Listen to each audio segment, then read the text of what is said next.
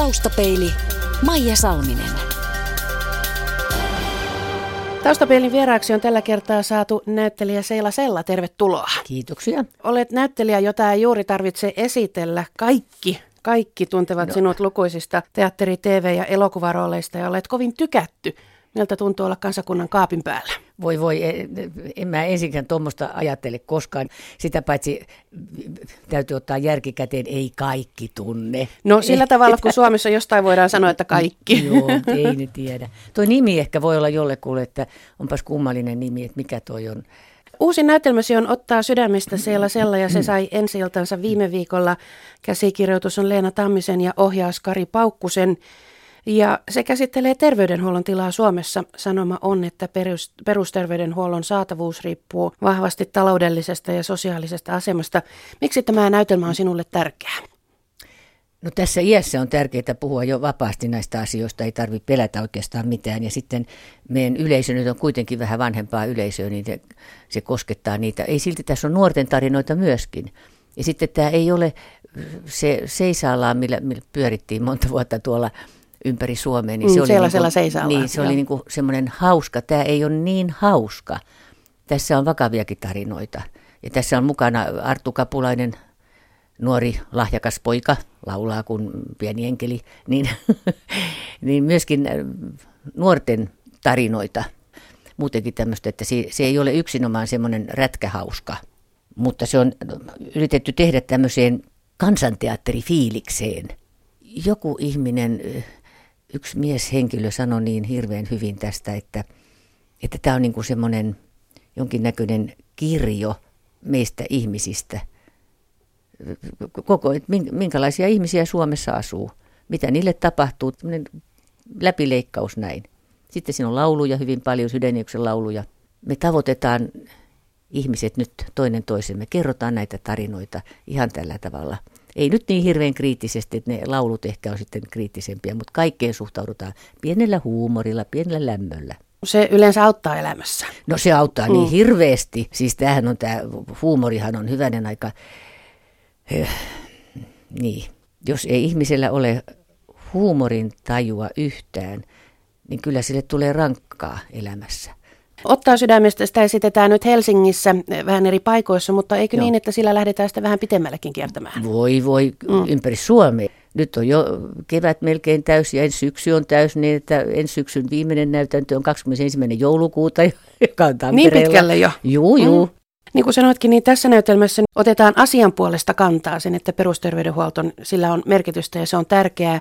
Olet tehnyt sellaista, tä, tällaista teatteria, jossa on sanomaa, sitten olet tehnyt ehkä semmoista kepeämpää. Miten itse sompailen niiden välimaastossa tai painotat tekemisessäsi? Mä painotan tekemisessäni yleensä yleisöä.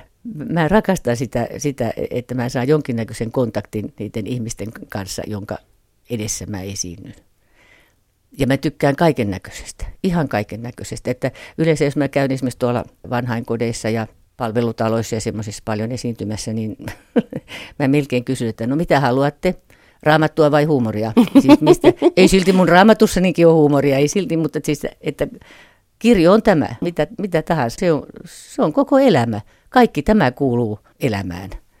Ja tämä, mä oikein mietin, mietin, kun mä tulin tänne, mä ajattelin, että jos sä kysyt sitä, että miten mä jaksan, niin mä, mä oon aina sanonut, että, että miten mä jaksan, että se on kyllä siitä yleisöstä kiinni. Että se, se, mä luulen, että se on jokaisessa ammatissa semmoinen, että mä en tarkoita, että, että onnistuu niin kuin siinä työssään sillä tavalla, että saa kiitosta, että sitä varten sitä ei tee, vaan se, että, että huomaa, että jotakin minusta mä pystyn jotakin energiaani tai jotakin elämän iloani tai jotakin voimaa tai sitä viemään eteenpäin ihmisille, mä näen niistä, että ne ottaa jotain vastaan, niin se on niin hirveän tärkeää.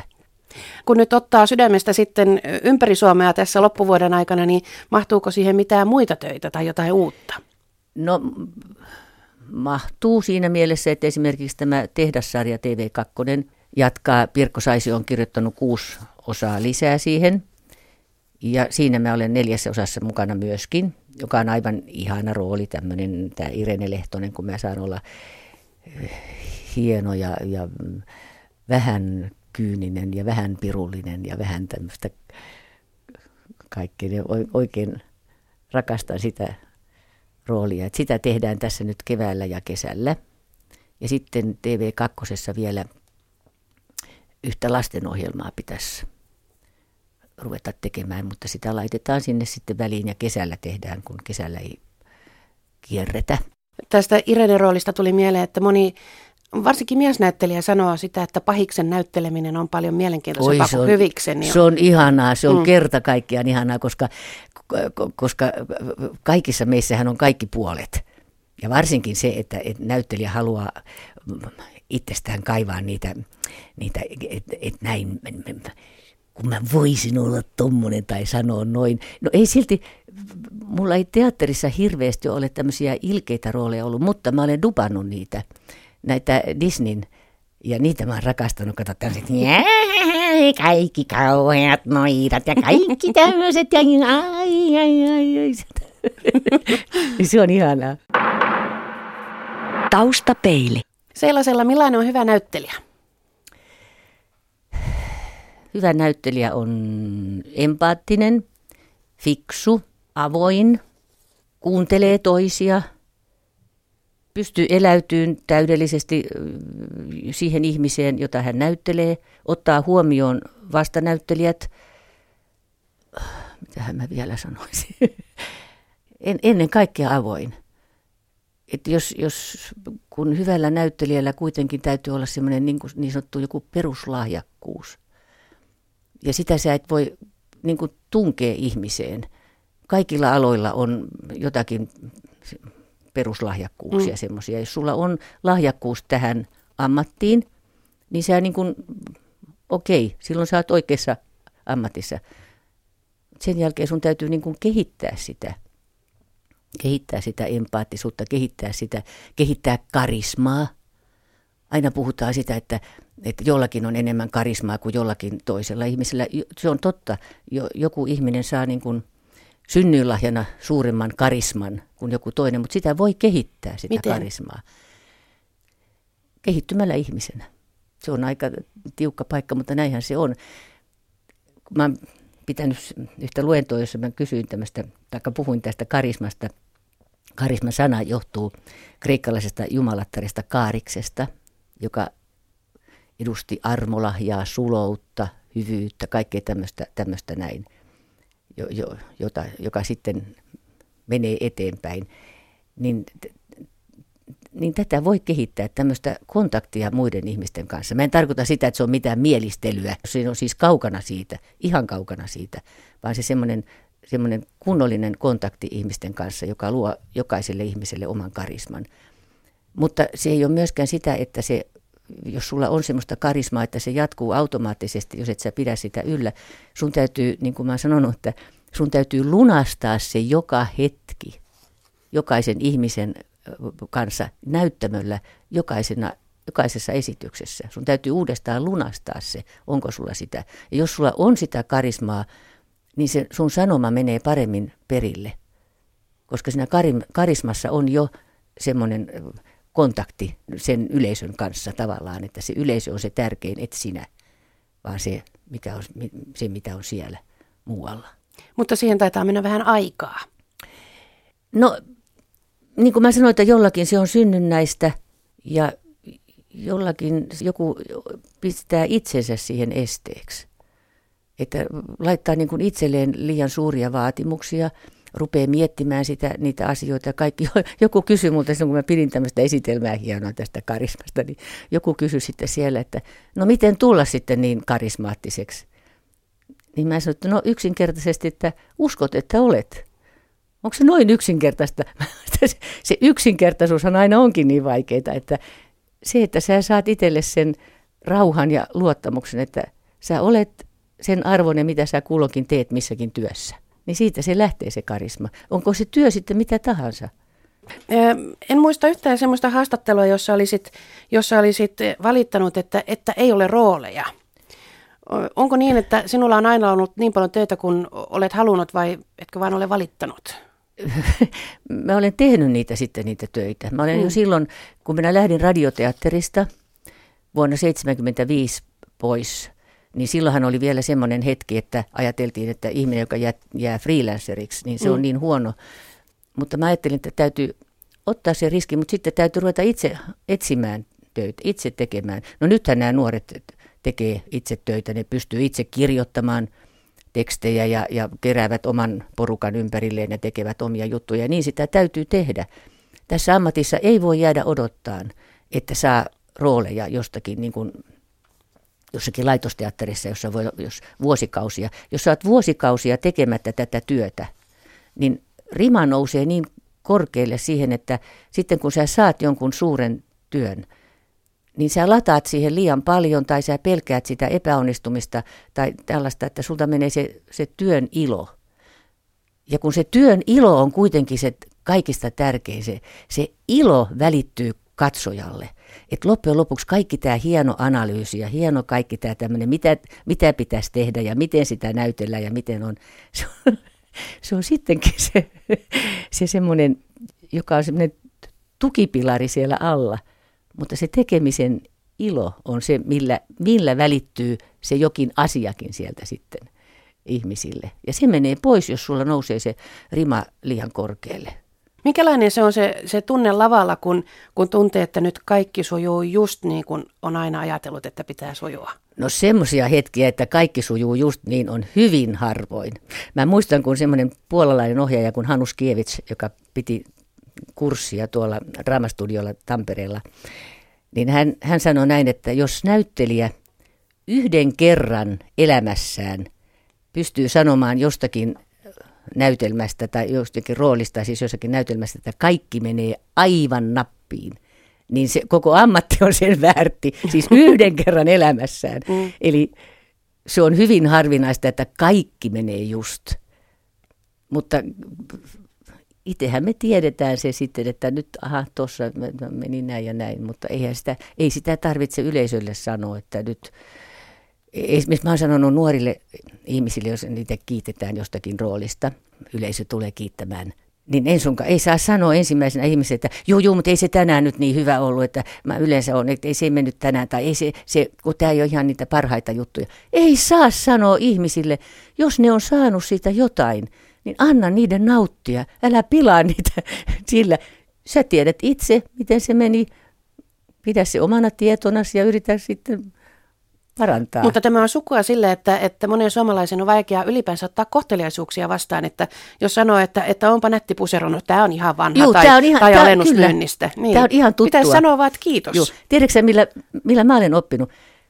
60-luvulla Intimiteatterissa näyteltiin jotakin komediaa ja Laihon Pekka oli Tampereen teatterissa silloin ja se näytteli samassa näytelmässä ja se oli katsomassa meidän näytelmää. Ja se tuli kiittämään sitten loputtua ja sanoi mullekin, että, että, että teit oikein kivasti. Ja mä sanoin just tällä tavalla näin, että no mitä mä nyt sitten, ei tässä nyt mitään. Pekka kun kivahti oikein, sanoi, että kuin sä suhtaudut tolla tavalla. Että sä aliarvioit hänen mielipiteensä ja suhtaudut tolla tavalla, jos hän kiittää vilpittömästi sua, niin älä ikinä sano tolla tavalla vastaan. Se on ollut mun mielessäni koko ajan, että kiitos vaan Pekka, tämä on ihan totta, että jos, jos joku kiittää tai sanoo jostakin, niin ottakaa vastaan, että kiitos. Oikein oli kiva. Niin, kun kerran ilahduttaa. niin. niin. Entäpä sitten silloin, kun on mukana semmoisessa, kuten saattaa ehkä joskus käydä, kun on pitkä ura, että on mukana semmoisessa, josta ajattelee jossain kohtaa, että ehkä tämä olisi voinut jäädä tekemättäkin. Mm, kyllä, on semmoisiakin ollut, ilman muuta, mutta sitä ei saa näyttää yleisölle. Se on sitten keskenään siellä työryhmän kanssa sovittava ja ajateltava, että näinhän oli ja pieleen meni ja tämä, tämä, näin ja näin, näin, näin. Mutta sitten kun esirippu aukeaa, niin sitten pannaan tämä ilo ja tämä, että rakastetaan sitä yleisöä ja annetaan sille se, minkä me voidaan antaa. Ei, ei, ei se hyödytä mitään, että jos sinne menee, että itse nyt on, ettekö te nyt huomaa, että tämä on ihan tylsä tai tämä on koko juttu, on ihan, ei, ei se palvele ketään. Ollaan ammattilaisia. Ollaan ammattilaisia, joo, kyllä. Taustapeili. Sellaisella olet vuosien varrella pohtinut paljon sitä, että millainen äiti olet ollut ja, ja tällä viitataan siihen, että teatterin työajat ovat lapsiperheen kannalta armottomia. Olit paljon poissa kotaa, kun lapsesi olivat pieniä. Oletko tehnyt sovinnon tämän asian kanssa? En. En, kyllä se säilyy ja se on kaikilla meillä. Se säilyy ihan kyllä tuonne hautaan saakka tämä, että, et, että oli, oli liian vähän lasten kanssa. No mä yritän sitten nyt mennä vähän toiseen äärimmäisyyteen, että mun, mun kaksi lastenlastani asuu Israelissa, että mä näen niitä aika harvoin, tai oikeastaan hyvin harvoin, semmoinen pari kertaa, kerran pari vuodessa. Tosin pidemmän ajan sitten, kun ne tulee tänne aina niin kuin kuukaudeksi, mutta kuitenkin no sitten mun tytär, joka asuu Suomessa, niin hänellä on nyt tämmöinen yhdeksänvuotias Jonathan, jonka mä nyt sitten pajaan pilalle mun vapaa-aikana. Niin, tai en, en pilalle, minusta se on siksupoika ja meillä on kauhean kiva, että mä yritän niin kuin, niin kuin omaa, omaa tuntoani hoitaa tällä tavalla, että mä yritän sitten tämän vapaa-ajan, minkä jää, niin olla Jonathanin kanssa. Mutta onko, onko näyttelijän ammatti itsekäs ammatti? On. Se on itsekäs. Se, on, se vaatii perheeltä aivan hirveästi. Aivan hirveästi. Ja sitten myöskin näin, että kun mäkin olin sanonut aikanani kotona ja sanoin kaikillekin, että minä en tuo työasioita kotiin. Että, jo, että kotia, kotona on silloin, kun on perhekoolla ja oli niin, että minua ei kohdella niin kuin, että nyt äidillä on joku rooli tässä näin. Niin se ei pidä paikkaansa. Mä itse luulin näin, mutta se ei ole. Eelis sanoi aikanaan ja lapset sanoi myöskin, että – että mamma, me, me voidaan, tai Eli sanoi näin nimenomaan, että, että mä, mä voin ihan minuutilleen sanoa, milloin sä oot päättänyt, miten sä teet jonkun roolin. Että sä muutut kotona. Mä teen kaikki muutkin niin kuin työt, mikä piti, mutta sitten yhtäkkiä, kun mä olin saanut niin kuin ne valinnat tehtyä päässäni, että miten se tehdään, niin sitten mä niin kuin näin, että on muitakin ihmisiä, että aha, oliko sulla joku ongelma, tai että siihen saakka sitä tekee näin ja yrittää olla kyllä kiltti, mutta oma työ on niin tärkeä, se vie niin, koska, koska tämä suurin osa tästä työstä on tämmöistä alitajunnan tekemää työtä. Et, eli siis aivot tekee koko ajan työtä sitä. Ja mitä vanhemmaksi mä tulen, sitä enemmän mä anna, antaisin tämän yläpään tehdä sen, sen valinnan rauhassa, niin siihen vaaditaan aikaa. Ja sitten myöskin ne valinnat, ne, se, jos tekee jotakin tämmöistä vakavaa juttua, jos on joku roolihenkilön syvempi analyysi, niin sä et voi nopeuttaa sitä. Sä et kerta kaikkiaan voi, se on niin kummallinen asia, että vaikka sä tutkisit millä ihmeen vempeleillä, niin asia on, että sä oot päättänyt, että tässä kohtaa se ajattelee näin, tässä kohtaa se muuttaa ajatuksensa, ottaa tuosta ton ihmisen ajatuksesta ja tuosta kiinni ja jatkaa tätä.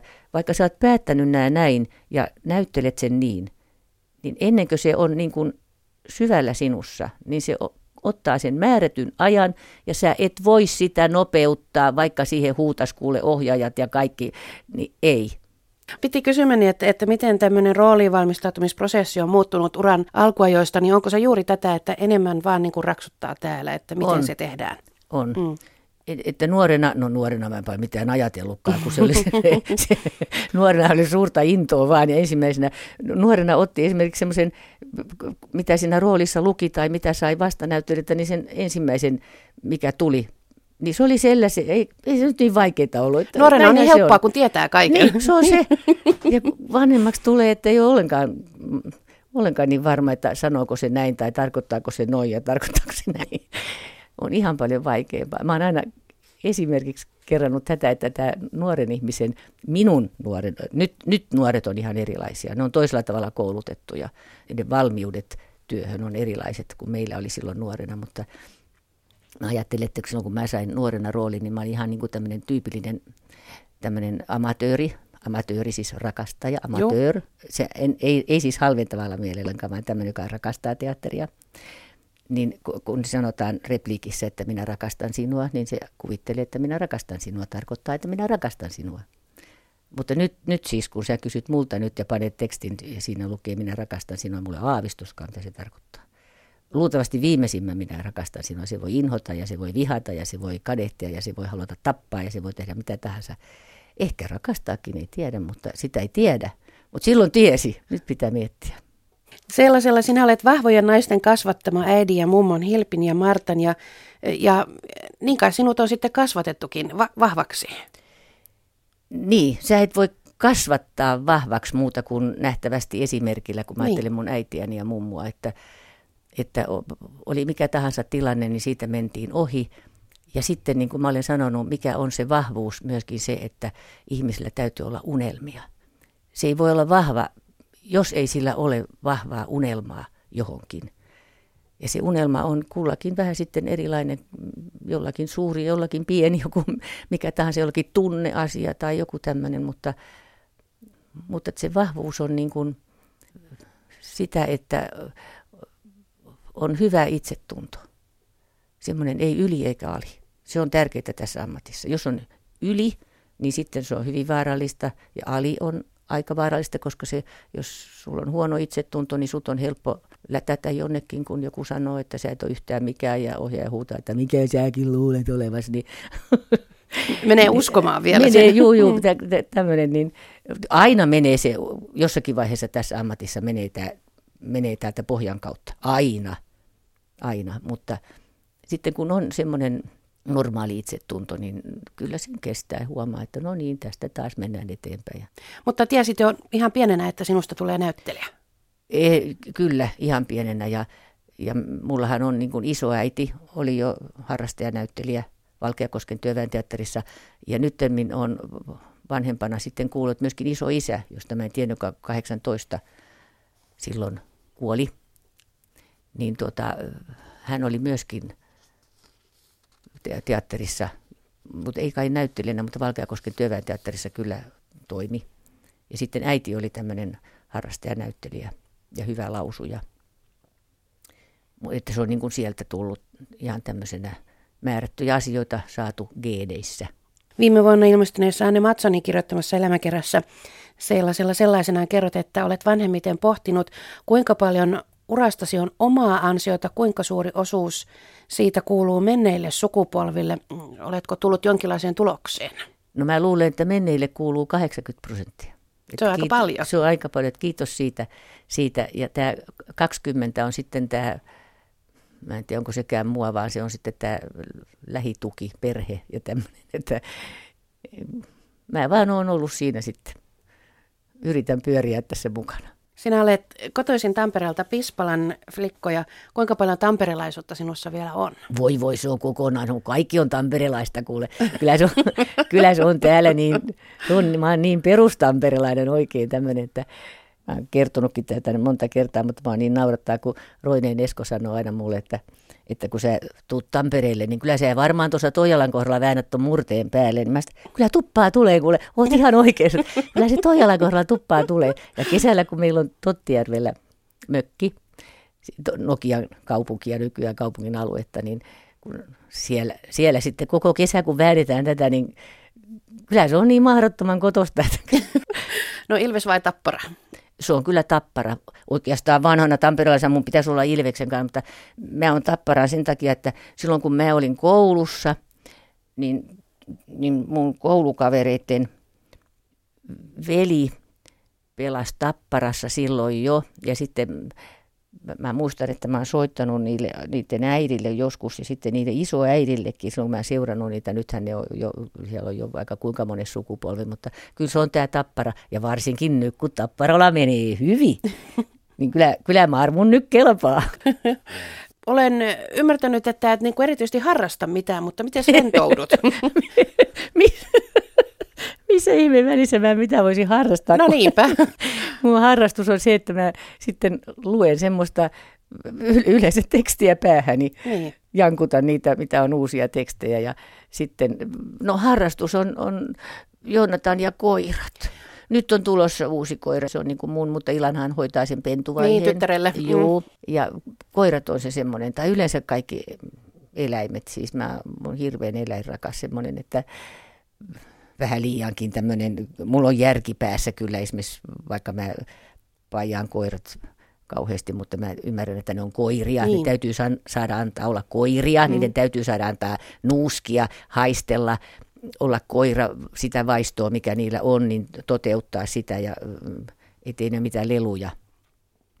Mutta kyllä tämä tämmöinen eläinrakkaus menee joskus vähän liikaa, kun ei edes muurahaisia saisi tappaa. Ei, no tietenkään ei saa. Ei saakaan. Ei saakaan, ei mitään elukoita. Mutta todella tämä, tämä luonnon tämmöinen niin se liittyy ei yksin tämmöiseen hössötykseen, koirahössötykseen, vaan se liittyy kyllä suurempaankin itse asiassa vähän tämmöiseen uskontoon ja kaikkeen, koska nämä eläinten ymmärtäminen ja niistä kiinnostuminen ja samaten kuin koko luonto. Mä en luontoa niin paljon tunne itse asiassa, mutta täytyy sanoa näin, että mutta se on niin kuin tämä evoluutio.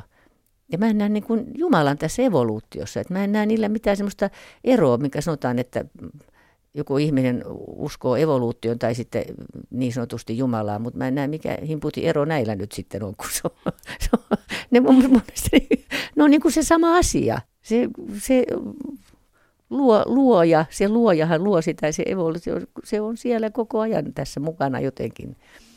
Että mä näen sen niin kuin suurempana asiana. Taustapeilin Vakio Viitonen. Sellaisella, mitä muistat lapsuudestasi? Mulla on vaan kivoja muistoja, ei mitään negatiivisia muistoja. Mä muistan esimerkiksi just kun sä nyt puhuttiin eläimistä, niin mä muistan kun oli semmoisia saunamaijoiksi kutsuttiin semmoisia mm, pieniä elukoita, joka oli tuommoisen ritilän alla aina. Ja sitten tehtiin niille semmoisia teitä, saunamaijat kulki tänne näin ja sitten ne kulki tonne ja ne asu siellä. Ja, ja mm, muistan kivoja kavereita, en mä mitään erikoista siis semmoista ihmeellistä, paitsi mun nappileikit totta kai. Niin, mulla oli, ei ollut kauheasti mitään leluja silloin pienenä, kun otetaan nyt huomioon, että siitä on yli 70 vuotta. Niin mummo oli kerännyt semmoisen nappilaatikon, missä oli erilaisia nappeja. Ja ne oli mulle siis kaikki kaikessa. Ja mä olin kuulemma hirveän kiltti lapsi, kun mut voi viedä joka paikkaan, kun otettiin nappilaatikko mukaan. Niin sitten mä menin kylässä pöydän alle ja leikin napeilla tuntitolkulla. Ja, ja olin ihan kiltisti, koska napit oli erilaisia ihmisiä erilaisia tilanteita ja sitten niillä näyteltiin, kato, tehtiin tämmöisiä, että nyt tämä menee tämmöinen, nyt tämmöinen vähän köyhempi ihminen, sitten tästä tulee vähän hienompi ihminen ja sitten tästä tämmöinen, ihana, kun oli erilaisia nappeja. Paras ja pahin luonteenpiirteesi? Ah. Mikähän olisi pahin? Olisiko pahin semmoinen, että en minä tiedä mikä on pahin. Ihmiset, lähiympäristöhän sen tietää mikä on pahin. Enkä mä tiedä, mikä on paraskaan. Mistä mä tiedän, kummo... En minä tiedä, kummonen mä olen. Sen takia musta oli niin mielenkiintoista lukea sitä Anne Matsonin kirjaa, koska hän katsoi niin kuin ulkopuolisena mm. tätä, tätä ihmistä. Itsehän sitä aina äh, kuvittelee, että mä olen tämmöinen ja mä olen tämmöinen. Mutta sen, sen, sitten monta kertaa jää sen vangiksi. Että ehkä on parempikin, ettei niin kuin määrittele itseensä millään lailla. En tiedä. Liittyykö tämä siihen muuten, tuota, kun, kun sanoit siinä kirjassakin siitä, että, että, että on niin kiehtovaa olla joku toinen? Kyllä, kyllä, kyllä. Mm. se on tämä näyttelijän ihanuus, että, että mä saan olla joku toinen. Mä leikin jotain toista. Silloin mä oon niin omimmillani. Millaisten ihmisten seurassa viihdyt? Oikeastaan minkä vaan. Minkä vaan, kaikki on mielenkiintoisia. Jopa jotkut semmoiset tärkeät ja tylsät, ne voi olla hyvin mielenkiintoisia – ja sitten ihan, ihan kaikki. Että mua naurattaa tuommoiset monta kertaa, kun noi jotkut semmoiset juovuksissa olevat ihmiset, jotka soittelee mulle ja mä sitten niin yritän kuunnella niiden tarinoita ja vähän jotenkin rauhoittaakin, niin niissäkin on aina joku semmoinen ydin, semmoinen joku mielenkiinto. Mutta mä kaikenlaisten ihmisten kanssa viihdyn. Missä olet mielestäsi onnistunut parhaiten? Joskus just tämmöisissä, että mä tavoitan jonkun ihmisen. Silloin mulle tulee hyvä olo ja mä uskon, että mä oon semmoisia hetkiä saavuttanut joidenkin ihmisten kanssa.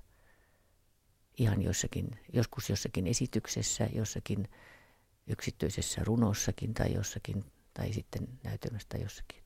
Millainen on toistaiseksi toteutumaton haaveesi? Sitä en kerro. Se on haave, se on unelma, mutta sitä kohti mennään, eikä sitä sanota. Taustapeili.